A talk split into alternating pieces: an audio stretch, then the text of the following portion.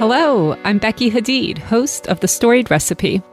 As my weekly guests share their stories through the vessel of cherished food memories, we all become better cooks, more grateful for the gift of food, and we honor those that have loved us through their cooking. Hi, it is really great to be back here with you guys again today. Welcome to the podcast. So, as most of you know, around the world, Muslims have been observing Ramadan for most of this month of April. From morning prayers before dawn all the way to sundown, Muslims abstain from both food and drink, including water. Now, today, Syrian American Omayah Atassi, who now lives in Dubai, is here to teach us not only about the fasting, but also the feasting associated with Ramadan. I am a close follower and admirer and appreciator of Omayah's work through Instagram, her blog, and especially her newsletter, where she sends monthly meal plans. Now, as Omayah says, Syrian cooking is more than a collection of recipes. It's really an approach, maybe even a lifestyle. This approach to cooking is on full display during Ramadan, when women plan ahead and batch cook often huge feasts for their communities to enjoy together. And recently, Omayah really leaned on this approach as she prepared and executed her own elaborate iftar menu for a restaurant there in Dubai. Cooking and cuisine was always an important way for Omayah to learn about and embrace her Syrian heritage, but now it means more than ever. You see, before the war in Syria, Omayah spent summers there with both of her parents' families. But now, it's really mainly through cooking that Omayah can pass her heritage on to her beautiful daughter. I personally feel so privileged and grateful that she's here to share some of that with us today. Welcome, Omayah, and welcome to you, listener. I'm so glad you're here.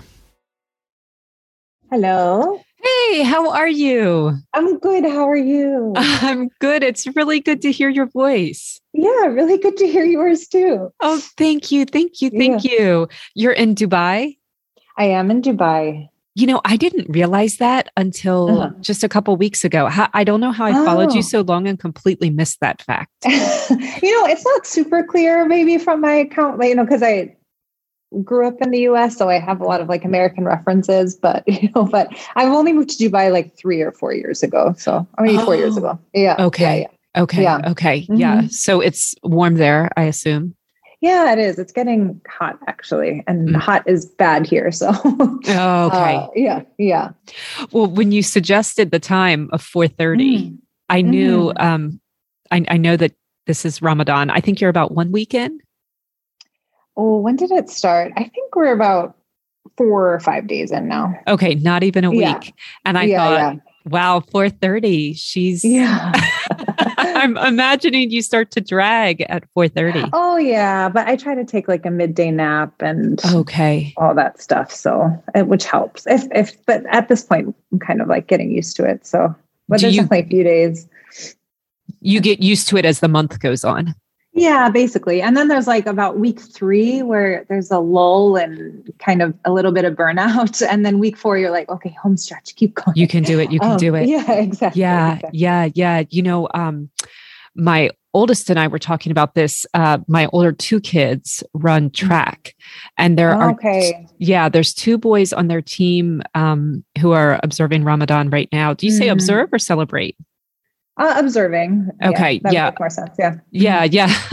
observing mm-hmm. Ramadan. And one of them is not um, drinking liquids. Yeah. And he's like, well, not, right.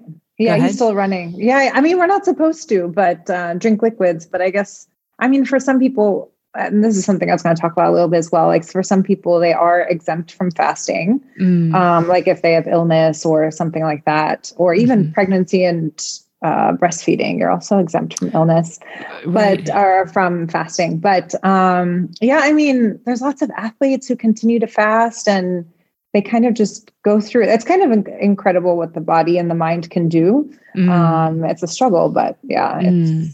Yeah, it's, it's hard to imagine unless you're doing it. yeah, yeah, unless yeah. you're doing it. Yeah, yeah. All so right. are are you? Do you drink liquids? No, no. But like if fasting, we're not supposed to drink liquids. So oh, wow. that's actually the the harder part, more more so than refraining from food. I I'd think say. that is very yeah. difficult. Yeah. Well, yeah. I feel badly even asking you to talk a lot during Oh, that's okay. Hour. no worries, no worries. So this is this is um this is the first thing I wanted to talk about because mm-hmm one of the things that jumps out to me about your mm-hmm. account um, in the whole month leading up to Ramadan, and I follow your Instagram account, but I also get your newsletter and um, mm. I read your posts and everything. Is you, I um, I have fasted at times in my life, and I. Mm-hmm. I have found it helpful for me spiritually, but I also totally dread it. And um, you seem to look forward to this with like anticipation and excitement. So I'm curious, um, what is the trade off for you? You're obviously making a massive physical sacrifice. I mean, I don't think right. anyone could argue that, but yet it's a joyful and exciting time for you, it seems. So tell right. me about that.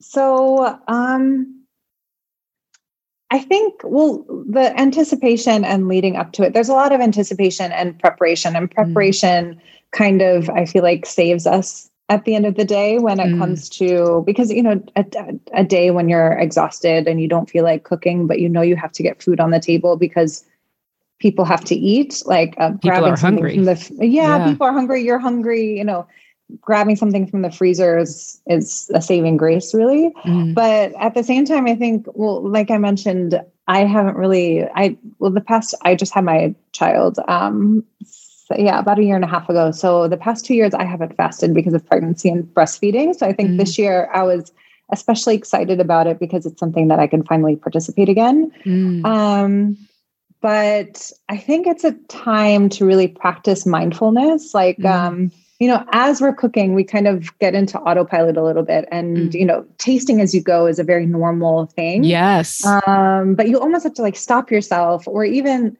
you know, as I'm preparing like a snack for my daughter, I, like it's very normal just to pop something in my mouth. But yes, know, it's, it's, so it's kind of just taking us off autopilot a little bit, mm-hmm. um, and being a little bit more present. And I think, think, um, like mentally for me, like, and I think for most people, like once you stop thinking about food and drink and what you're going to consume throughout the day, like it kind of frees your mind to think about other things and. Mm. Um, and in many ways, we do connect more spiritually, like it is supposed to be a time of increased practice and mm-hmm. increased prayers.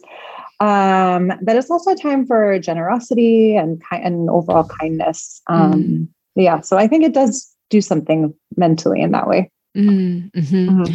You use this word um, participate, which to me, um, uh, like I associate that with a community or a team. Is there mm-hmm. a part of this um, practice that gives you a f- sense of community? Is it a communal experience? I guess is what I'm asking. Yeah, I think there is a big sense of community. Like um, we know that all the Muslims across the world are participating in this way. Mm-hmm. Um, but at the same time, I mean, where I grew up in Chicago, there is a very tight knit Syrian community, mm-hmm. and we there's kind of a sense of camaraderie because we're a minority kind of um, amongst this other cultural majority. Mm-hmm. And we kind of have to preserve that part of our faith while mm-hmm.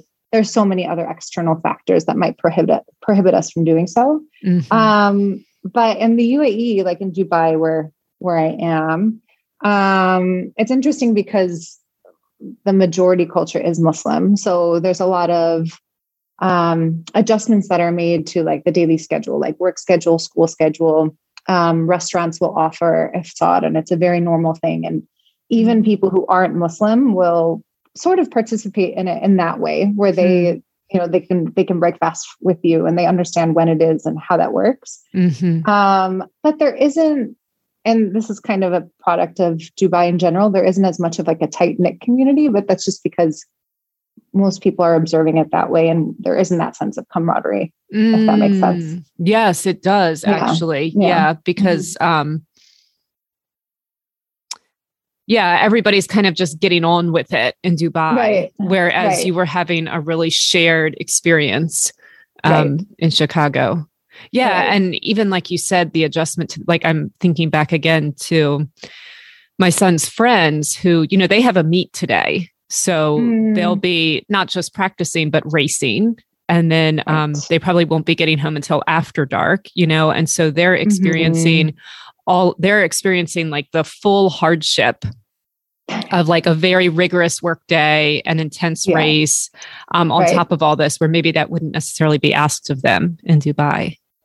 Right, that's probably true. They'd probably move that meet to another time of the day. They, I mm-hmm. mean, kids get off school earlier, so they have resting time. Mm. Um, yeah, it's it's very different. Well, I remember, I think it, it, was a practice and hardship a little bit. You know, being in school in the U.S. as well. Like, you know, we we played. Actually, when we were kids, it's interesting because Ramadan was in the in the winter time, so we'd break fast like at four thirty right um, which is right. very different than it is now yeah. but uh, i mean we'd continue on with our normal lives like we'd continue playing tennis because mm. we were mm. tennis players and studying and taking exams but whenever there was something super difficult we did kind of allow ourselves to not fast that day like if there was a mm. really really important exam and we needed full mental capacity that was you know mm. that was that was okay but um but in general, yeah, I mean, I think that did prepare us mentally for many things. But yeah, well, mm-hmm. certainly, yeah. I mean, it's you you can't deny that the more you um, discipline yourself to endure, you know, hardship, the more you build a stamina that's um, totally um, and a resilience that is certainly helpful in this right. life. Yeah, for sure. And definitely, I, definitely. yeah, yeah. Um, so you said the less that you think about food and drink, the more that you can think about the other things you're commanded to do during Ramadan, things like, you know, generosity, um, mm-hmm. prayers, things like that. So, is that your experience that you think less about food and drink? I would, I would think you think more about it when you're hungry and thirsty. Uh, or how does this interact? I guess with all of those other thoughts. Mm. Yeah, I mean, you definitely think about it, but it's not so much like, okay, what am I going to consume right now? Like what how mm-hmm. you know it's not about um so i feel a certain way like oftentimes we had to like you know we eat out of boredom or we eat out yeah. of you know because we're nervous about something or whatever it is we kind of attach food to so many other things outside of hunger and and thirst or um and so i think when food is kind of taken out of the equation um then you do kind of like you kind of um, deal with those things in other ways, I guess. Um, this is a great point. Yeah. And ideally, yeah. by, I suppose, bringing them to God. Right, right. Those exactly. anxieties or the worries mm-hmm. or right. the, the fears. Mm-hmm. Mm-hmm. mm-hmm. Yeah. And exactly. even your own weakness, right? You bring that to God. Totally, definitely. I guess, um, tell me if this is fair or not. Like, I have an impression from um, all that I've read from content creators about Ramadan, which is that it's a it's a month of fasting, but in many ways, it's also a month of feasting. Would you say that's a true characterization or or not? Yeah, I mean, when you spend all day mm. not eating food, you know, I talk about I talked about how we don't really think about consumption in the moment, but at the mm. same time, you're of course dreaming of the breaking fast you're going to eat after dark after sunset but uh, so I, I, would think that's fair and there are also very specific dishes that are served during ramadan so i think people really look forward to that as well mm, mm. okay okay so yeah. what what are a few of those dishes well the well, I said fatteh hummus is traditionally served for breakfast. but mm. That's the one that we featured. Uh, mm-hmm. but it's also served during the breaking fast meal. So that's one that people look forward to. Mm. Uh, another one, well, especially with sweets, there's one called atayef, uh, which has two different versions. It's basically a pancake that's cooked on one side. Mm. And it's folded. And when it's folded, it can be uh, stuffed with cheese or walnuts and deep fried and then kind of smothered in syrup. uh, and it's delicious. Or there's another version that it's kind of folded in half and there's cream inside. Uh, mm. And that mm. one's not fried, it's just kind of served at room temperature and um, also covered in syrup. So those are wow. those are the two that jump to mind. But mm. always at the table, there's usually some type of soup Mm. that kind to, to, kind of help ease your belly into the meal. Mm. this is when you break uh, when you break fast. When you break fast in the right, evening, exactly. and that's what's that called? Evening. It's called iftar. Mm. Um, and that that's usually that's right after sunset. So of course that varies yes. at different times of the year and of course at different times throughout the world as well. Yes, yes. You mentioned yeah. how much easier it was in Chicago when sunset at 4:30 than in Dubai when it's in winter. Exactly. Yes. Yeah. Yeah, yeah, exactly. And even in Chicago in the summertime, it's at 8:30 at times. So it really just varies. Right. Yeah. Right, right. Um, so, so, sorry, yeah. I interrupted you. You were saying you kind of That's ease okay. yourself in with a soup. Yeah, we typically ease ease ourselves in with the soup, and there might be some kind of side associated with that. Mm. So we mm. might have like a savory pastry, like a fatayr, which mm. uh, is one of those really great make ahead things that you can just keep in the freezer and just mm. pop it out um, to to eat throughout the month. And then mm-hmm. there's typically a fattoush salad. I'm not exactly sure why, but that's usually a favorite um, mm. during Ramadan. Um, and of course that's eaten at other times of the year as well but especially during ramadan it's it's really loved. And then there's always some type of main course mm. uh, and that that could be different. Right. Um, and then that- but of course for some people you know who you know making a full month of multi-course meals or multi multiple dishes at, at one meal might be kind of daunting and hard. So it might tend to be it might vary but that is that is the traditional that's how mm-hmm. the traditional table looks. That's what a lot of people strive to do. Right, right. Mm-hmm. And um, so a fattoush salad, I know, you know, in the US, you see that on a menu, and I, I don't know if mm-hmm. it's Americanized or not. Like, what would you consider a fattoush salad to be? Yeah, I mean, it's at a restaurant, even like a Middle Eastern, like an Arabic mm-hmm. restaurant here, you'll always see fattoush salad. Uh, mm-hmm. but it's pretty much made up of, it has that bread, like that crispy bread. Yeah and it has usually tomatoes, cucumbers, maybe a bit of lettuce, mm. um, some herbs, so mm-hmm. like mint and parsley, and then the dressing is pretty much always lemon juice, balsamic vinegar, pomegranate molasses, olive oil, and sumac. Mm. Uh, that kind of which kind of gives it a tart a tart quality mm-hmm. and yeah so that's that's what the traditional fattoush salad is like yeah. and it's always pretty delicious yeah it is so mm. so delicious yeah mm-hmm. Mm-hmm. I yeah. one thing I learned, um, I guess, I guess from the Middle Eastern way of cooking, is the beauty of using herbs almost like a green, and I do that on my normal salads mm. all the time now. Oh, um, yeah, I also often sprinkle my normal salads with za'atar. Um, nice. It's just so delicious. it is. like, why it not? Is. You really can't go wrong with it. Yeah, why not? I mean, we do the same, so why not? Yeah yeah yeah so mm-hmm. um that's in the evening that's called iftar and mm-hmm. again like getting back to this idea of feasting my sense is that that's often eaten like you said your mom would make these huge ones and have guests over even during weekdays and stuff so is that a fairly typical thing to share that meal with other members of the community I think it varies from family to family. I mm. think some people really love, like in Dubai, there's also these like huge lavish buffets um, and i think some people enjoy going out to eat iftar and um, enjoy it with other community members and then uh, in but then other families kind of in, kind of keep to themselves and enjoy it with with each other mm. uh, so i think it really depends on the family and depends on the person mm.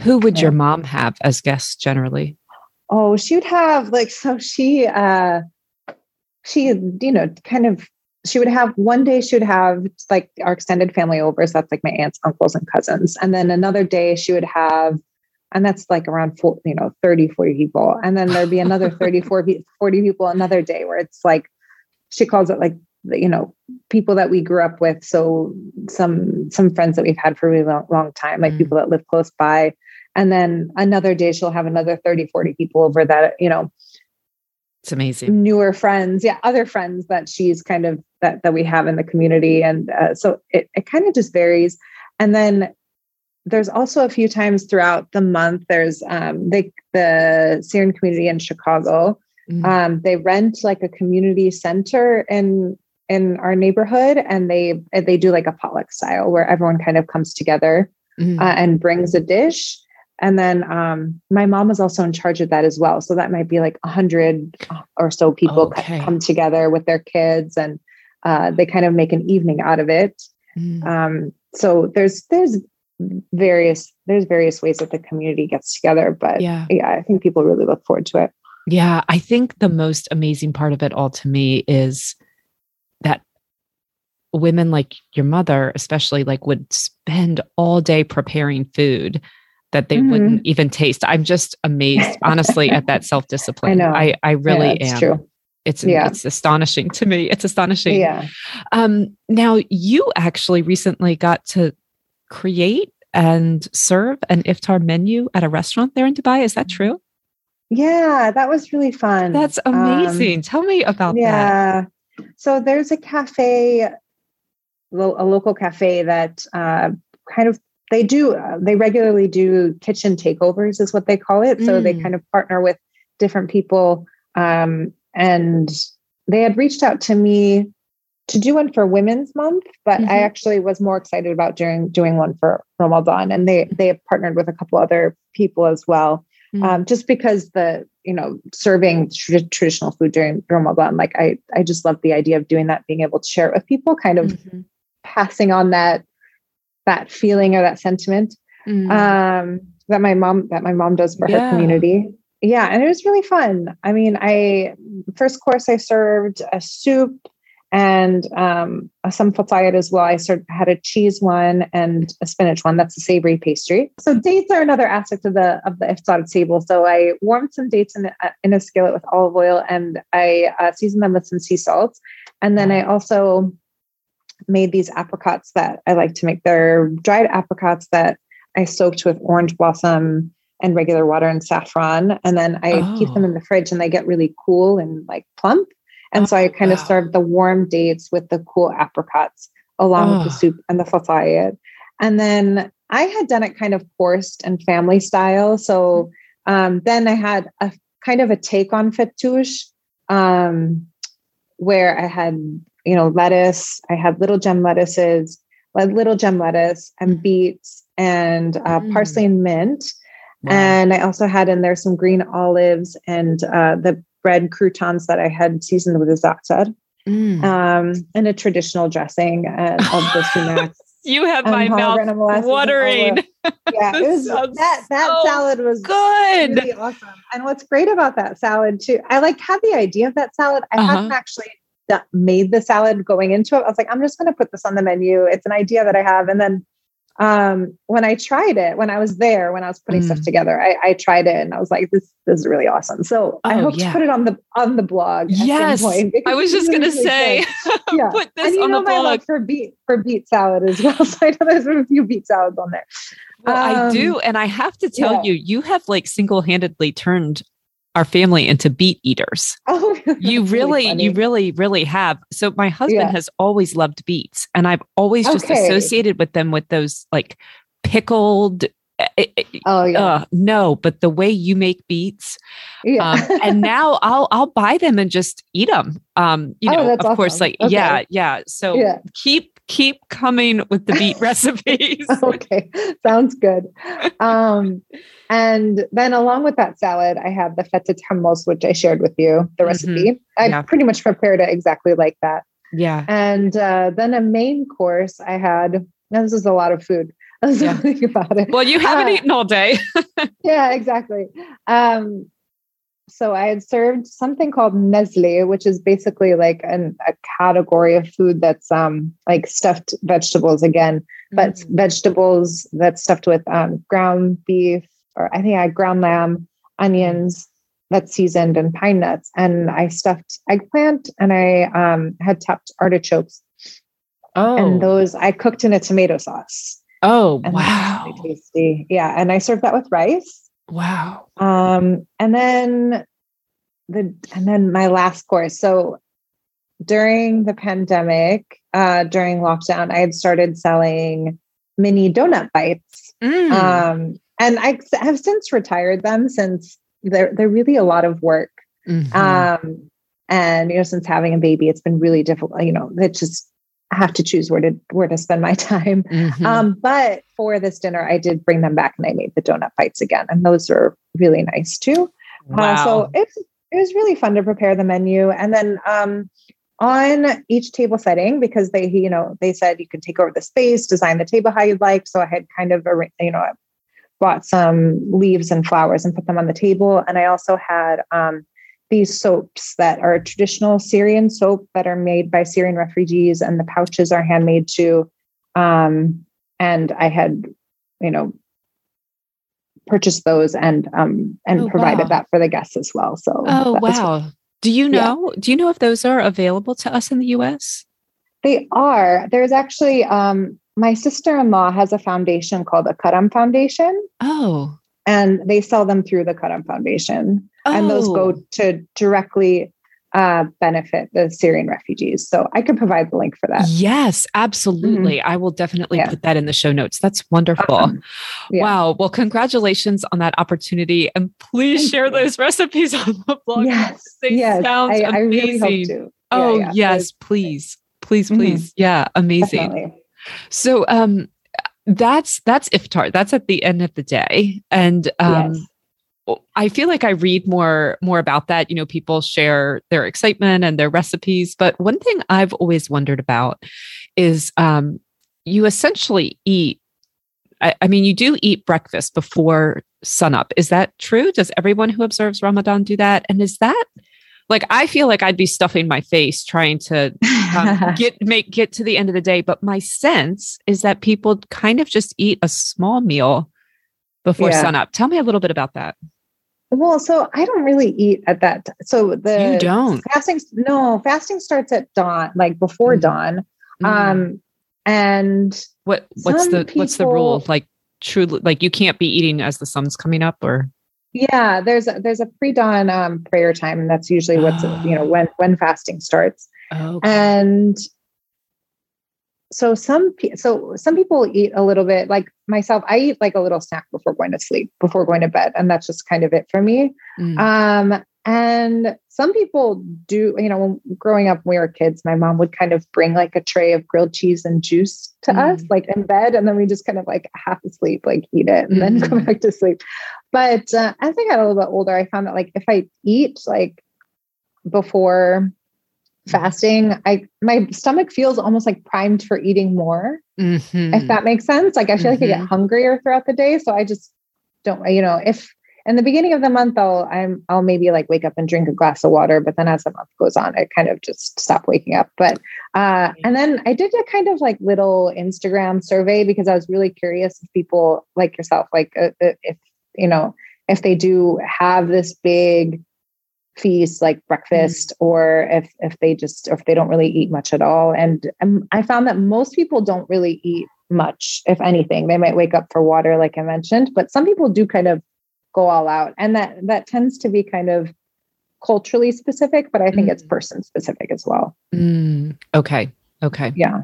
That's i learned that like egyptians tend to wake up and eat like this big feast um, with like fava beans and eggs and it wow. looks like more of a traditional breakfast, but mm. um, but most people that that had at least responded to the survey said they don't really eat much. Interesting, interesting, mm-hmm. and it's not necessarily a more devout thing. It's just it it doesn't like for you. You just don't feel as well if you do eat. Right, right, right. Exactly. Yeah. So, you know, up to the individual. Yeah. Yeah. Yeah. Yeah. Interesting. Mm-hmm.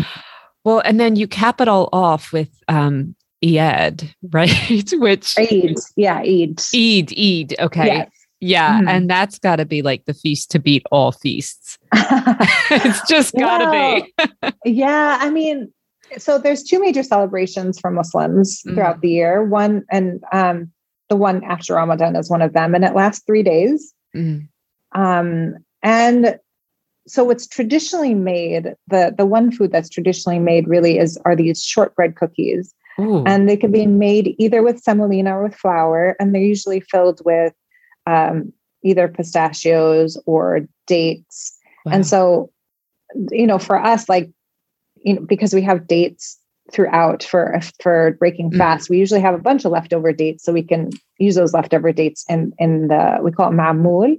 Yes. Um, mm-hmm. Yeah. It's yeah. you so make it they're like shaped, right? And presses. They're usually shaped, yeah, mm. and uh, they're usually they're like pressed into like this cookie mold yeah. uh, and the molds so if you make different kinds like each shape will have you know each kind will have a different shape but mm. there's no mm. like specific shape for like there's no like dates have to be this way but people right right and, it's like the fatire yeah. like some people you know, leave it just open. Some people fold it into triangles. Some people do like right. the little boat shape. Yeah.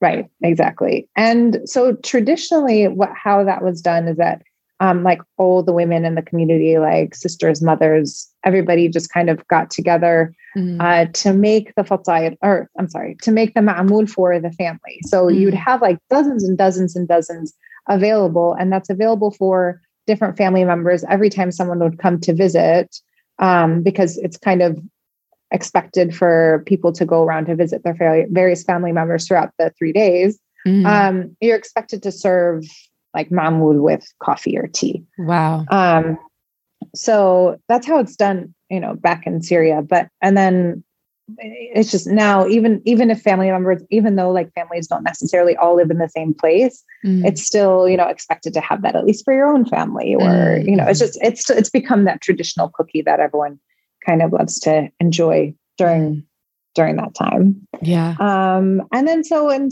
in Chicago, we would just kind of like all get to, with those same community members. We'd all get together for like a brunch of some sort, either on the weekend or on the day of, um, depending on what's happening. And then um, I've never actually celebrated it in Dubai yet, so but this year we will be. So we'll That's see what happens. I'm gonna, and we're also moving just before, so I don't know if I'm gonna have the cookies available or if I'll just you know, purchase the cookies just yeah. to have them around. But, right. You know, we'll right. see what happens. Yeah. Right. But. Well, that is, I, I have two, two questions about that. One, I guess, is Eid a time that maybe you, because it's really just you guys there in Dubai. Mm-hmm. Yeah. From both yeah. sides of your family. So is that kind of, you know, like here in the US, maybe on Mother's Day, it's a joyful time for some people, but a hard time for others. And the same with the holidays. Mm. You know, it's like, is Eid a little bit of a hard time for you there in Dubai? Well, I do have some family members here, but ever since I moved here, we've always been able to go back to Chicago mm. for it. And um, this year, just because we're changing houses mm-hmm. and um, because Eid is also falling earlier and earlier in the year, mm. uh, we, are not able to go this year for it, uh, but we will be there for the second Eid. Um, oh, so good. for the other for the other celebration. So you know, we'll be there for one of them. But for this Eid, it's interesting because now that I have my own family, mm-hmm. even though our our little one is not quite old enough to really like form these concrete mm-hmm. memories or anything, mm-hmm. but it, it's you know I can just start kind of thinking about like what traditions do I hope to sure bring into my own household. And yeah, so I haven't experienced it here on our own mm-hmm. yet. Um, yeah. I hear it's a bit lonely uh, having having Eids here, but we'll see what happens. Um, yeah. Yeah. yeah. I hope it's a good time. And it sounds like it's going to yeah. be busy enough and you're looking forward to going to see family that it'll Right. Yeah. Yeah. It'll just we'll just like time. pass the time. Yeah. yeah. Yeah. So there mm-hmm. in Dubai, do people get time off work for these three days? Yeah, they do for the for the entire three days. So sometimes it could almost be a week off, um, just depending on how those days fall. Sure, if it's on the weekend or the weekday. But yeah, they, people wow. get school and, and work off, so it's nice. Wow, wow. Yeah. And when your mom, I mean, I can imagine with the Syrian community in Chicago, these were huge celebrations. How long would it take your mom to prepare for those? um, well, typically for those community events, like we uh, we'd usually have a brunch. Like it's usually out, so I, she's not usually cooking for those. Mm. Um, yeah, we usually go out for them, or it's like a potluck at the community center. Oh. But she oh. does make, yeah, but she does make the mamul cookies for.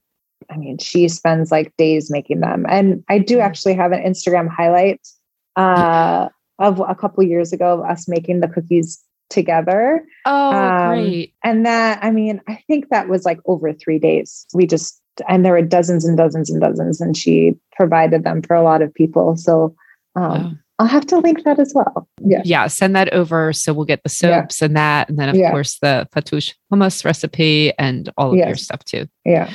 So um, you talked about, we brought up earlier, like this idea of um, community and how Ramadan was particularly meaningful to you as a kid because it bonded you to the Syrian community in Chicago. Mm-hmm. Um, so Syria is is your homeland? Is that true or not true? Uh, so my home, mm, that's where my my parents are from, but they moved to the U.S. My dad moved in 1978, so I was born and raised in Chicago okay. um, and the surrounding areas. Yeah, um, and I kind of just started, and we would go back to Syria in the summertime to visit family, and we'd spend, you know, a month there or so. Uh, so Ramadan specifically, I mean, there's a lot of cultural, uh, of course, religious, but of course, but also cultural significance around yes. Ramadan. Um, so my mom would always talk about, you know, for my mom, she would always kind of talked about the significance of these dishes, and she always prepared the traditional dishes um, and the food during Ramadan. But also, like she would play uh, tapes of Quran recitation, and she would always talk about how her dad played these specific tapes and she loved to hear those same tapes um, you know in car rides you know in the house um, just because that always brought her back to her home mm-hmm. uh, so my mom always kind of told stories in that way mm-hmm. but uh, connecting me to like syrian culture specifically i guess i would think that the way i cook the way my mom cooked mm-hmm. um, is part of you know the syrian culture but it's hard like this is something that i struggle with with mm um, talking about Syrian culture because I know what my mom gave me mm-hmm. and I mm-hmm. know the questions that I can ask my aunts and things like that. But it's hard for me to speak as, and I can hear stories about how other Syrians cook and um, how they how they you know perform these cultural practices but um but i can't speak for everybody you know mm-hmm, um and it is it is kind of like a second secondary source in a way because it is through my mother and it's not something that i experienced directly because mm-hmm. we never experienced Ramadan um, in Syria. Mm-hmm. So, yeah. Mm-hmm. Because when you went, it was summertime. Exactly. Mm-hmm. And during that, during our childhood, there was no, we didn't have Ramadan in in the summer because, as you said, it's a lunar calendar, so it moves slightly every year. Mm-hmm. Um, yeah. So now it's in the spring. I see. But, I see. Yeah. Okay. So when um, you said your dad came in 1978, when did your mom mm-hmm. come to the U.S.?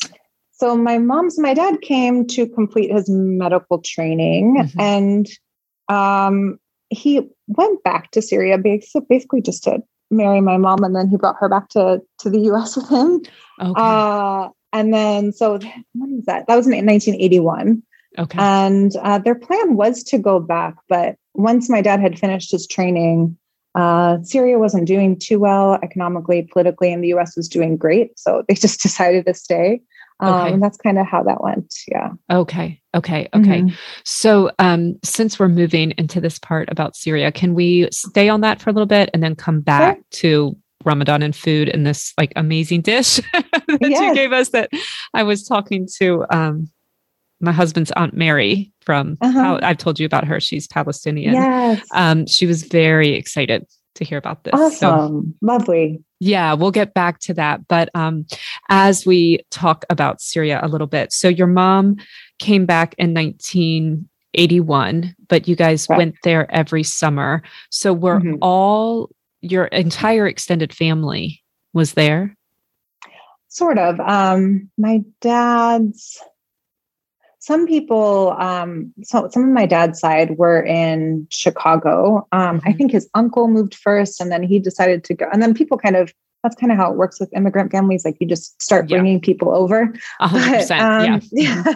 So my dad's side kind of slow, slowly started coming over, but his yeah. Parents and his brother and his his extended family, like cousins and things like that, all stayed in Syria. Mm-hmm. And then my mom's side all was there. So that's um, my grandparents. She has six sisters and a brother. Uh, and they were all there. And of course, all their kids and my cousins. So, you know, it was a lot of people to visit. We had a pretty large family when we went over there. So, what was it like when you spent summers there? Tell me about that. What did you love about Syria? Yeah, I mean, it's of course one of those things that I think about now that we really took for granted, I'd say, mm especially um, you know having such a close connection to our heritage. But mm-hmm. uh, when we were kids we really loved it because it was it was like vacation. We went we spent time with our cousins we played in the street and you know we had a really great time. You know as we got a bit older um, as teenagers we you know we felt a little bit differently about that that's as teenagers do mm-hmm. um, and then you know slowly i remember last time we went was in 2009 mm-hmm. uh, i had also like i graduated college at that point and i wanted i wanted like to find a deeper connection deeper meaning so i just mm-hmm. asked my mom if we could you know because we tend to just go to their hometown and spend the entire we were going for two weeks at that time so spend the entire time there but i was like you know i wanted to explore go to the other cities, go to Damascus, go to the coast, you know, see what those are like, mm. um, kind of exposed to get to different things. And that was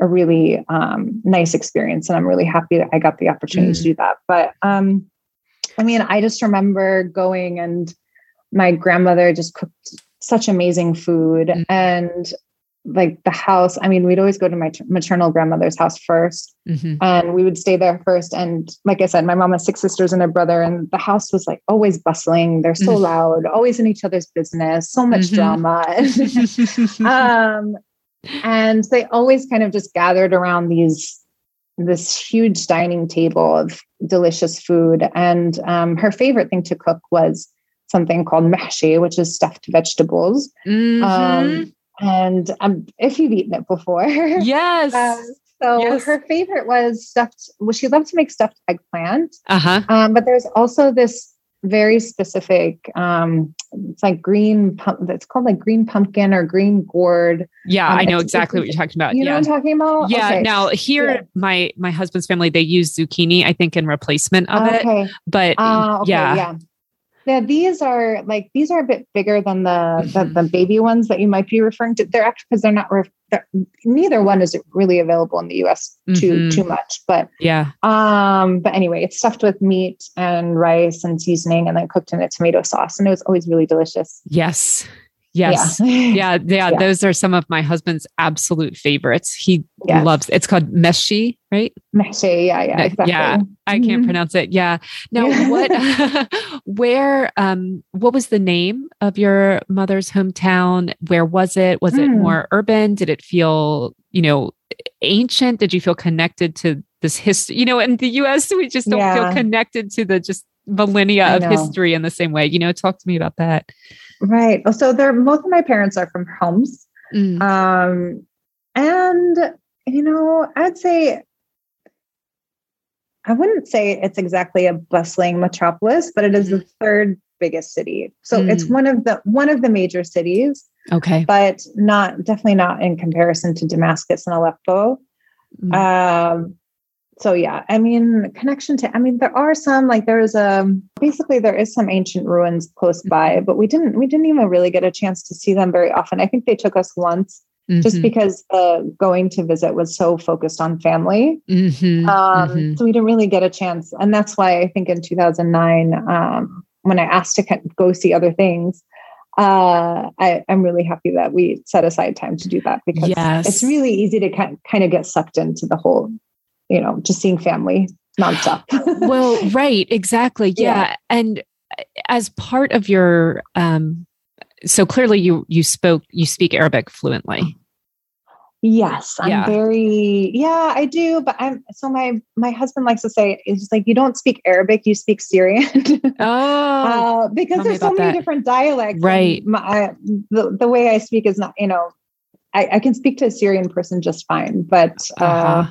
Yeah, because I mostly learned um, going back to Syria. I didn't really learn in any in much of a formal way. In a formal way. But, yeah. But yeah, that, yeah. that's um see, isn't that amazing? This is like something yeah. I feel so passionate about. I feel like one of the um big ways American education lacks. And listen, my kids are getting a phenomenal education. I'm not, I'm sure. not like just an American basher, but mm. I do feel that um, almost every country in the world just requires language learning, like learning a second language very early right. on. And it, mm. it opens your mind up in such significant ways. And isn't that totally. remarkable that in essentially two weeks, at yeah. a time in a year, every year, you learned a completely different language just because you were exposed to it as a child. I right. mean, oh, what we could do if we just I had know. a foreign language taught mm-hmm. in um, you know, from kindergarten on. And it would just open once you learn one, it's so much easier to learn two or three. Totally. And, and I um, think it helps us understand like our own native like grammar and yes. all of that better too. Yes. Yeah. And question yeah. idioms. Like it makes you better totally. readers of literature, yeah. better listeners. Definitely. I feel very strongly about this. and I think no, partly, yeah. Yeah, I always feel I only speak English. I mean, I took, mm. you know, I took a foreign language in middle school and high school, but really, you know, um, and yeah, I, I feel very ignorant and limited because yeah. of that. Um, yeah, so I find that so interesting. Your parents, they didn't speak Arabic in the home or Syrian? They did. the no, no, they did. And maybe when we were younger, they spoke it more so. And then as yeah. they got older, they got more relaxed about it. But right. there are some families that some friends' families where, you know, their parents are very diligent about like only Arabic in the house. You can yeah. only speak Arabic. And I'll say those friends, their Arabic language is much yeah. better than mine. Yeah. Yeah. Right. Right. Yeah. yeah they can yeah. read and probably write. Totally. And yeah. Yeah. Yeah. So um what I was getting what I was getting to is in terms of your education as a child, how much, mm. you know, of course you were raised with so much pride in your heritage and mm. clearly mm. a connection to Syria. And I mean you had family living there. So that's that's a super strong connection. How about the history of Syria? Were Syrian politics discussed? Um, mm. even this idea that, you know, your parents like things weren't going well economically. So they made an about face and decided to stay in the US. Was that openly mm. discussed? Like, did you feel connected to the country and the people outside of just your family? You know, um, there wasn't really like, I think when my parents decided we're going to stay in the US, they were very much like this is home. They were um, all in. Yeah. Yeah, mm. they were kind of all in, even though they wanted to continue to have a connection to they like Syrian people in the Syrian community in Chicago um, and that's mostly who they interacted with but there was this overall you know the syria is not our home this is our home now. And interesting. I, I think it helped when we start and my mom always says this too about me in dubai. She's like once you have kids and once they start going to school and all those things like that place kind of becomes where becomes your home and and you know where you feel like you start developing your roots. Yeah. Um but yeah. i mean the politics in some ways was discussed because when we go back to Syria, they they had to let us know like this is not the U.S. You cannot discuss politics openly. Okay. Um, you have to be. You can't ask questions. You can't. You know wow. any like yeah. So and and people weren't excited about the political situation there. Yeah, and we heard about like you know this person was in prison and you can go to prison if you talk openly. And we went to Paris once as a family and we met up with, I think, my dad's my dad's uncle and he he was in a political exile in paris and had been for many years so um, but we didn't really discuss much about like the history that's not really something that they really wanted to burden us with or mm. you know i really thought that they wanted to talk about you know these are questions that i feel like i asked more so as i got a little bit older but mm-hmm. Uh, mm-hmm. yeah mm-hmm. So mm-hmm. let's talk about this. Um, okay. The war in Syria. Mm-hmm. Um, I just feel like it's been on the periphery of my consciousness. I kind of see these headlines like float float by.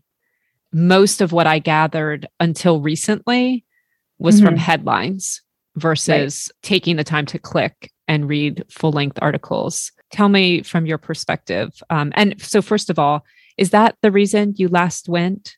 Did it become just too unsafe to go um, after your last visit? Right. So basically, uh, so during 2011, at the at, when the Arab Spring was happening, mm-hmm. uh, Syria kind of caught wind of that. The first real like social media revolution, where people would kind of go on Facebook and they'd be like, "Okay, meet at this place," and they'd start these protests uh, against their respective governments. And it started in like 2010, 2011. Mm-hmm. Um, so people started asking for basic human rights, freedom of speech, freedom of press, freedom, all these things. And and you know, a lot of people in Syria were, weren't really expecting it to start there because a lot of people in the older generation were still very feel fearful of the government. Mm. Um, but the younger for, for good reason, based on their very much, yeah, exactly. Yeah. Um, but the younger generation, you know, and they kind of got excited about what was happening on social media. So they started standing up as well and initially weren't really asking even for the replacement of the government. They were just asking for like additional gas, you know, more money to buy food, you know, and then, you know, free, basic freedoms as well. Mm-hmm. And then there were these two boys that kind of wrote, they wrote like down with the regime on a, a wall and they were picked up by the government and um, and killed and delivered back to their family like in pieces. And at that point, that's when they started more forcefully asking for a change in the regime, but peacefully. You know, they were just taken to the streets and mm. protesting. Mm. Um, Bashar al-Assad, he had started, you know, planting snipers and mm. um, and at these protests and imprisoning people and killing them and those kinds mm. of things. So at some point, the people kind of decided to fight back. And the people who were part of the Syrian army, the Syrian National Army, they actually, def- uh, many of them defected and they started organizing and recruiting civilians, and they called themselves the Free Syrian Army. Mm. And this is about in 2011, 2012. And um, they started making a lot of gains and you know assad was losing ground like 2013 2014 oh, um, wow. so there were starting to be like you know rebel owned cities he was he was fighting back of course. Mm-hmm. and um, one of the big sieges happened in homs which is my parents wow. hometown. And we actually came to dubai then because my grandmother was here. And, that, and so we were just watching on tv with them and it was really hard. Did but, she leave because of this? Yeah she left because of wow. that. And she basically never went back because she had health issues and it was never really safe. And you know when the country is in war there's not really mm-hmm. you know, functional hospitals mm-hmm. or, you know, infrastructure. So, um, anyway, where was I going with that? Yeah. So the war. I'm sorry. Um, no, that's okay. So then in 2013, 2014, you know, the, the, the rebels were taking a good amount. And, wow. um, so that's when Russia, who was, is an ally to Assad, he, and they, they're, they're a key ally for them in the region. They decided to help him out, weapons and bombs and whatever else he needed. And, and then at that point, you know, a lot of people had left.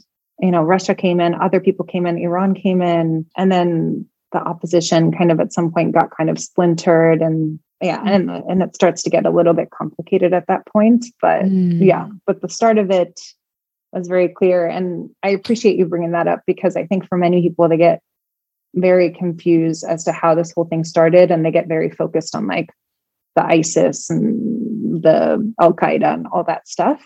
Oh, because um, essentially what happened is that left like a vacuum for just right. every player to come in and try to grab totally. whatever piece of Syria they could. Exactly. Exactly. I see. So, so does Assad mm-hmm. have control of Syria right now? He does have control of Syria right now. Yeah. And I think there are some I think there are some areas that are still there's still some you know rebel control but in general yeah. How how did this um i noticed that you said like when the war in ukraine started someone talked mm-hmm. about how triggering it could be and mm-hmm. you mentioned that it was for you. So tell me a little bit about that. How has this affected your the people you care about? So like i said we can't it's really hard to go back Mm. Um, so for me personally, it's just it's losing that connection to my heritage. Um, and even when I think about my daughter, for her, we don't know if she'll have an opportunity to really connect with that either. And then of course my husband, I mean, his parents left in 2012 and they left their home basically as it is and they won't really have a chance to really ever see it again. And then a lot of my family directly has, you know, some of them have left, some of them have stayed. So the country you know as we know it is is just really different it's um you know i when i talk to people about what they remember um a lot of it or what they feel connected to it's there was this community that everyone kind of saw each other and knew who you, you know you saw mm-hmm. people on the street you knew who they were and you knew the you know the guy that owned the shop down the street and you always saw them and there was that familiarity and mm-hmm. that part is kind of lost because you know people have left and other people mm-hmm. have replaced them and that kind of thing but i mean with Ukraine, I mean, first of all, it's so heartbreaking what's happening to Ukraine, and yeah. especially because we know firsthand how brutal and horrible Putin can be. Mm. Um, and I think what was hard initially was people comparing Ukrainian refugees, to Syrian refugees, and there being more acceptance of Ukrainian refugees. But you know, I think the world should whole, regardless of what happened to Syrians or what is happening to Syrians, I think Ukrainians should be accepted and what did happen to Syrian refugees? Well, so it's hard. I understand that the public will, of course, be more accepting of people that they can kind of relate to more or recognize a little bit more. Syria, you know, people can't even really, in general, especially in the West, like can barely even really put it on a map. Mm. So when you say accepting Syrian refugees, like they understand that there's this horrible thing happening. They don't really know what's happening. You know, again, they, are hearing about mm-hmm. ISIS and Al Qaeda and all these things, and mm. um, in the media, and it's it's hard to, I think, eliminate that mentality from um, from the discussion for a lot of people. I think what you're saying yeah. is that people were fearful that Western countries the yeah. general citizen was fearful that if they embraced Syrian refugees, if they opened their borders to Syrian refugees, that they'd be inviting ISIS and Al Qaeda into their countries. Yeah, or even you know, just even the idea of like having Muslims come in, like even if mm. people say they're accepting of Muslims, um, it's really hard to relate to people that are different than mm. them in general. Mm. Um, mm. I've been thinking about this a lot, and mm. um, I think what I realized in myself, mm-hmm. because like I said, I feel like these ho- headlines floated by me. You know what I mean? Like. I can just, it, like literally, I have this visual of this kind of floating.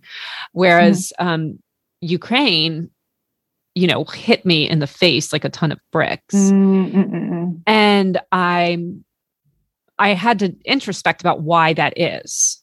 Um, yeah. Well, it's because I felt immediately threatened with nuclear war. I mean, oh, okay. I yeah, yeah, like I felt mm. that the invasion into Ukraine and the way that Putin was talking and the things he was saying about if the West got involved was like, mm. whoa, we could literally be on the brink of a nuclear right. war. Right. And so it's it's it's interesting because how much of my empathy for Ukrainian people was really out of a fear for myself. Okay. You know what I mean? Yeah, like I re- yeah. yeah, I really had to um come to grips with the fact that my empathy was in large part selfish. Mm. And um um mm. but anyhow, it's just been instructive to me to say you can't just care about something because it directly affects you. You know? It's so hard because we're bombarded with so much information mm. every day.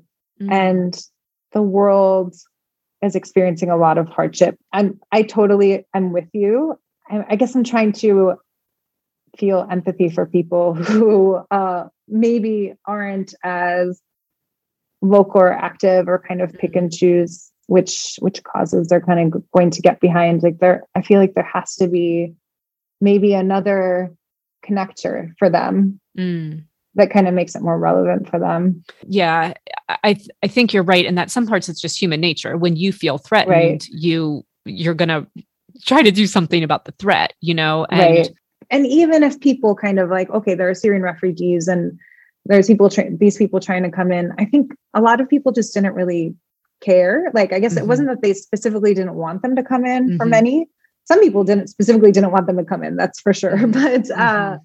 Interesting. So I think for a lot of people, um, it's just it wasn't really something that they needed to fight for. Was really on their radar. Um, yeah. Do you is so your your husband's parents are out, your grandmother yeah. is out. Do you feel like the rest of your family is safe? Yeah, they're they're safe. They're doing okay. I mean, living there is it's hard. You know, the day to day. There's you know, gas and electricity gets cut frequently. There's like hyperinflation and kind of things like that related to war. I think in general, people are trying to focus on living and mm-hmm. rebuilding and all that stuff. But I think the day to day is still hard, but, but they are generally safe. Correct. Okay. Okay. Mm-hmm. Okay. Does your mom so you said your mom stays positive and um, mm. focuses on good things, and a lot of that is cooking. You guys cook together a lot. We do. We do when we when we are together. Yes. Does she? Yeah. Where does she live in comparison to you? How often do you see her? So she lives in Chicago. I live in Dubai, and I mean, I'm there. Last year, I spent four months there, and then she came here for a month and a half. So we spend a good mm. portion of the year together. Mm. Um, and we do love to, I mean, we found this kind of connection through cooking. And especially after I moved to Dubai and I decided to start this blog, my blog to, um, to kind of learn, dig deeper into my mm. culture and my heritage and learn more about the cooking. Mm. Um, it did really bring us together. And uh, yeah, I enjoy making the videos with her. And I also, you know, ask her, ask her for a lot of the recipes that I do share. Yes. Well, mm. I love the videos. So talk to me, um, talk to me about this dish. What is its meaning to Ramadan? Um, mm. and what's its relationship um, or what does it mean to you like as a as a Syrian, as your mother's daughter? Why did you choose this dish? So um, I chose fatteh hummus. Mm. Fatteh is like mahshi. It's a category of dishes that um, oh. refers to the it translates to fatteh translates to uh, crumb, which is the oh. like the crispy bread, like the the crispy croutons, the crispy Arabic bread. Yeah, and like fattoush, the salad with the with the bread, also comes from the same root word. Um, oh, but, interesting. Yes. Yeah. yeah okay. Yeah. Um, so fatteh is uh, basically the bread, and there's uh, usually a yogurt based sauce, and mm-hmm. then the main component, which in this case it's hummus or chickpeas. Okay. Um, yeah. So we usually so my parents' hometown, Homs, is they have they're very well known for their fattehs mm. and they're known to make basically they turn anything into fatteh they turn yeah i mean there's just everything is a fatteh uh, so which means it's like this it's this crispy or crummy layer and uh right. yeah and then, then another and like a case, yogurt yeah. layer yeah and okay. then chickpeas right okay. so um and fatteh hummus is usually like outside of Ramadan, it's served during breakfast. Okay. Uh, but during Ramadan, it's then served for the breaking fast meal, which is iftar. We basically crisp up some day old bread um, with oil in a pan, and then we make a sauce. The yogurt is mixed with cooked chickpeas and a little bit of its chickpea, uh, chickpea cooking liquid and some yogurt. Did I mention yogurt? Some yogurt. Oh, yeah. Okay. Some yogurt and garlic and a bit of lemon juice. And you kind of mix that up and that becomes really delicious. And you mix the bread in with it and then top it with additional cooked chickpeas. And then uh, this is my mom's, like, she loves this. She kind of makes this condiment of like frying garlic and then adding, um, and then kind of, uh, you know, separating the garlic and the oil like after it's been fried and then putting Aleppo or Turkish pepper paste into the garlic oil and yeah. it just adds so much flavor. It's really yeah. delicious. Yeah. Mm-hmm. Yeah, this is this is um this is such an interesting dish to me because yeah. it's like all the components are familiar. Uh-huh. But the final product is completely new to me. And right. um and and and surprising also. So first of all, just going back to languages for a minute, mm-hmm. I'm thrown by the word hummus because I'm thinking mm-hmm. that you're mm. putting like a chickpea paste on top of this bread, but that's right. not the case. Hummus just means chickpeas. And so the chickpeas right. stay almost whole, correct? Right. And they yeah. also play a role in the sauce, the yogurt based sauce as well. But yeah, I mean, it's, you kind of have chickpeas throughout, but um, that's really what fatteh hummus means is like the crumb um, is the dish with chickpeas. Yeah. Okay. Yes. Mm-hmm. And then the main creaminess of the dish is not mashed chickpeas. The main creaminess comes from this yogurt. Right. The yogurt with like, instead of using tahini, we might put a little bit of. I have to check. Mm. Did I mention you? You sent me a yeah. tablespoon of tahini. Yeah. Yeah, yeah, yeah. So just a little bit. So in regular um, hummus and the spread that you might be familiar with, mm. um, we add tahini is like is the creamy component of that dip along with the mashed chickpeas. Mm. Uh, while in this case, we put a little bit of tahini, but it's it mostly comes from the yogurt. So the sauce yeah. is a little bit looser than you know that that the yeah. hummus like dip or paste would be. Um, so that makes it more of like sauce like as opposed to paste like. Yes, yes, mm-hmm. exactly. Mm-hmm. Okay. And then do you, I'm curious, do you ever make your own yogurt? Make my own yogurt. I don't make my own yogurt because what we have here is total. I mean, it works great. I've made mm-hmm. my own lebne before. Mm-hmm. Uh, Can so you lebne, tell me about that? I am yeah. like you, lebne just seems like thick, thick yogurt. Basically, uh, but it does. It, there's a slight fermentation process to it, so it is a bit okay. tangier as well because um, and that, that's also something that we add into the yogurt mixture because um, it does add, it's not everybody adds it, but my mom taught me to add it because it does add um, a bit of complexity. Oh, okay. Um, because mm-hmm. it's a bit, it's tangy, it's thick yogurt, but it's also tangy. It's um, because of that fermentation process. Yes. Yeah. Yeah. Yeah. We love okay. it. Okay. Okay. Mm-hmm. So, so you're telling me that lebne is like fundamentally different than yogurt because yogurt is milk and then it has like this bacteria culture in it. Mm-hmm. But Lebna, I always thought Lebna was just thick yogurt, but you're saying no, it has this additional component of it's been fermented. Well, it's I mean, it is That's, basically thickened yogurt, but in the process of uh-huh. thickening it. So basically, how we thicken it is um, you can take just like a tub of yogurt. My mom uh-huh. uses a Bulgarian yogurt in the US. Uh, oh. makes really delicious lebne. It's like very creamy. It's really nice. Uh. Um, and she adds like in this tub, she adds a couple teaspoons of salt, and then she lines a colander with maybe three layers of paper towel. Yeah. Uh-huh. And sets the colander over a bowl, and uh-huh. then just dumps the yogurt and salt in the bowl, and just uh, in the colander, and lets it sit out for about a day. Yeah. So, um, and it just sits out on the counter. So that while that's happening, yeah, the, the, bacteria is kind of just reacting with the air and mm-hmm. it is straining. So it is becoming thicker, but it's also slightly fermenting. Okay. Yeah, yeah. This is, this is super, this is super interesting to me. So in this case, just for flavor, you could add a little bit of lebna, but like if you tried to use two cups of that, that would be totally wrong for this dish. You're right. And yeah. also because it is thicker, so you don't want you don't yeah. want it too thick. So yeah. yeah. Um, so it does okay. it does affect the texture as well. But okay. Yeah. Okay. Mm-hmm. Yeah, that sounds really interesting. So there's a lot of um how how early this actually leads us back. We're going to go full circle to Ramadan and then we'll wrap it okay. up. Um, okay. But this actually, even though this is like a in some ways like a pretty quick dish and it's like kind of uh-huh. like a uh-huh. make ahead dish you really do have to plan ahead for this because there's several things um, like your pita needs to be kind of dry it's best like a day old right um, yeah. you want to soak your chickpeas so when do you tell me about making this like start to finish how would how would you do it when would you start you know what I mean? Like yeah, you would cram yeah, it into an hour. Tell me, tell me how you would do this start to right. finish. How would you so, plan it out?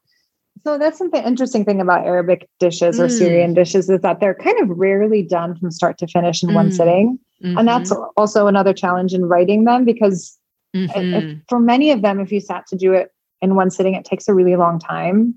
Um, yeah.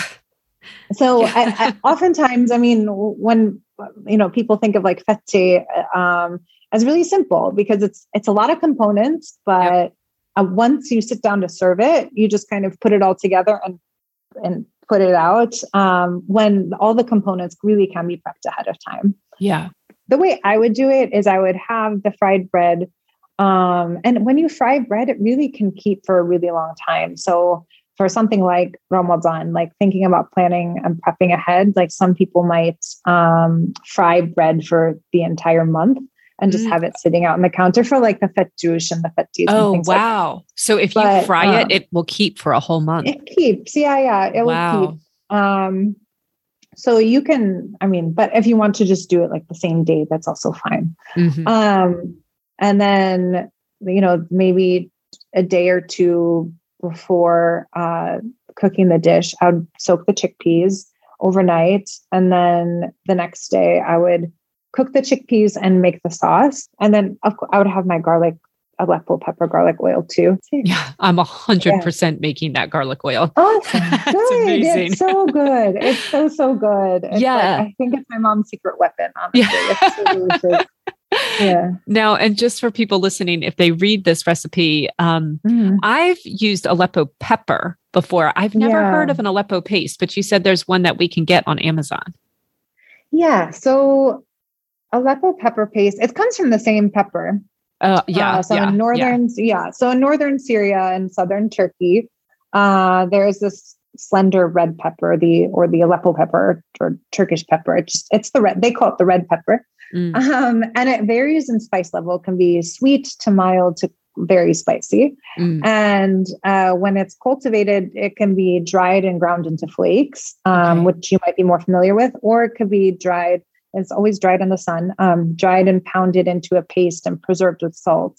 Okay. And that way you can use the seasoning um, throughout the year. Mm-hmm. And it's one of my favorite seasonings. Aleppo pepper paste, I put it in soups. I add it to marinades, like for chicken. Mm. I add it to, you know, sauce for lamb. I, you know. I use it on vegetables. I, I use it and mm. use it on fish as well. It's, um, I use it basically everywhere.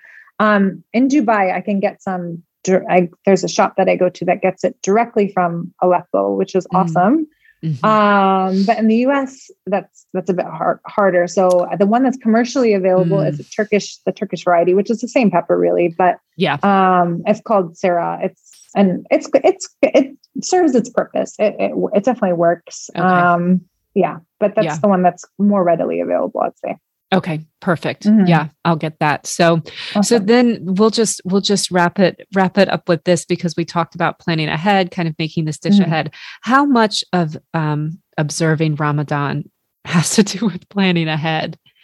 Oh yeah. Um I mean, you don't have to plan ahead. Yeah. It's just the way that people, you know, especially when they're trying to feed a household, that's just yes. kind of how they've done it. Yeah. Um, and I'm really, you know, on the blog, I'm really trying to emulate or replicate traditional Syrian cooking. And the mm-hmm. best way to do that is really by planning ahead. Has starting this blog changed your approach to cooking? Has it made you cook more like a Syrian woman, which means planning ahead and doing things? You know, like I noticed you were yeah, prepping your herbs I the mean, other day. Or is that something right, you did I mean, naturally?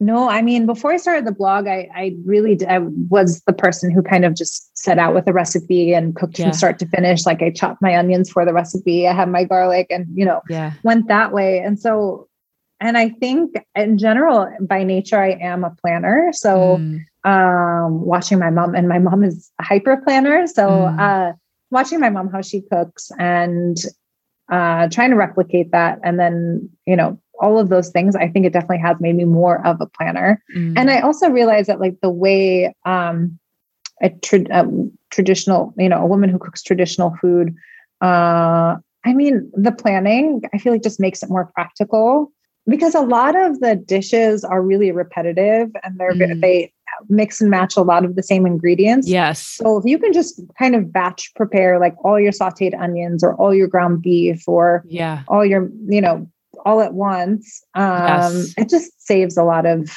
yes. time and energy. Yes. Um, so yeah. that's kind of how that's that's why it's generally done. It's um, I feel like it's more economical. It's more like that's just you know. Mm-hmm.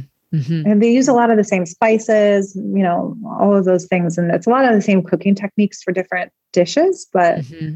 uh, so it, it's really quite simple because, you know, when I was first learning Syrian cooking, I feel like because I watched my mom do it and she was so good at it, it was very intimidating. Mm-hmm. And I didn't know where to start. And it was very hard for me because it wasn't written out. Like, this is what you need to do from start to finish in order to learn how to cook Syrian food. Mm-hmm. Um, it wasn't like, like I could pick up a cookbook or pick up right. a magazine where someone would teach me.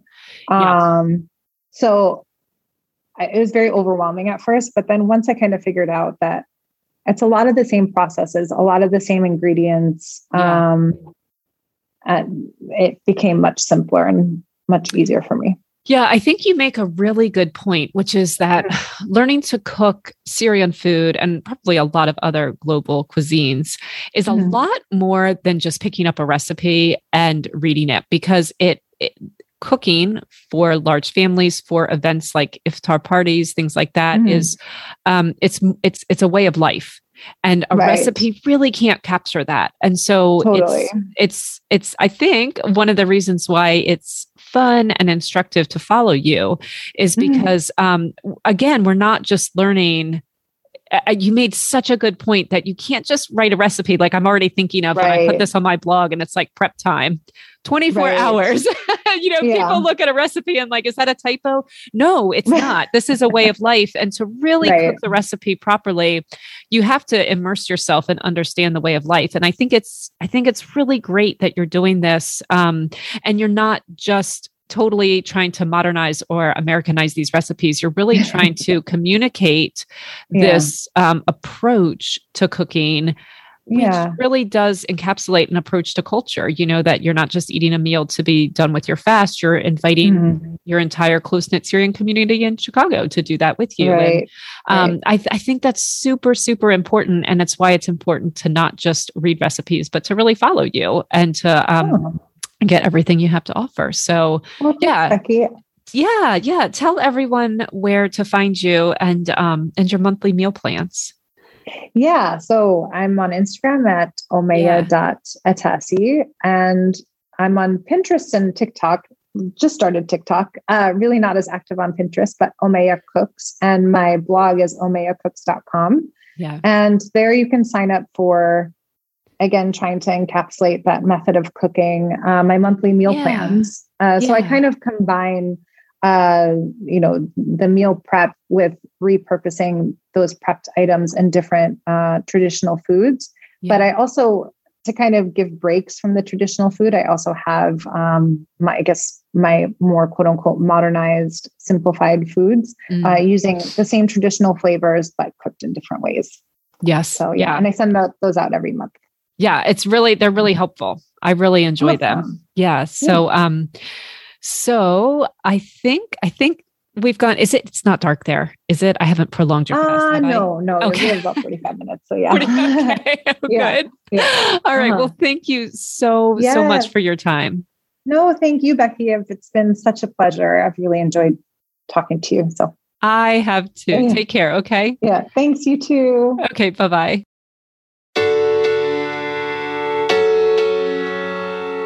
Thank you all again for tuning in and making it to the end of the episode. I have linked to all of those things that we discussed in the show notes. I hope you'll check them out.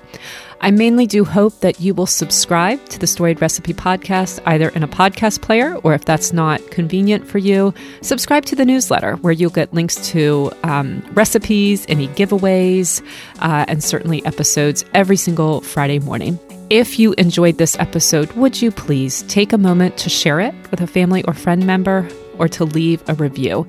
If you're not sure how to leave a review, that's okay. Neither did I. And that's why I have a super handy little tool right there in the show notes. If you just click on, um, the review the podcast link, it will take you to a tool that automatically figures out what is available to you on your phone, and you can easily leave a review um, using that tool. Next week, we have Zuza Zak on the podcast to speak about her Polish cookbook. It's a beautiful cookbook and it's just perfect for spring as it really connects us to nature. It also connects with this week's theme on fasting and feasting and how adhering to nature's patterns maybe enables us to enjoy our food, enjoy and appreciate our food even more. I hope you'll tune in. I look forward to connecting with you then. In the meantime, have a great week, my friends.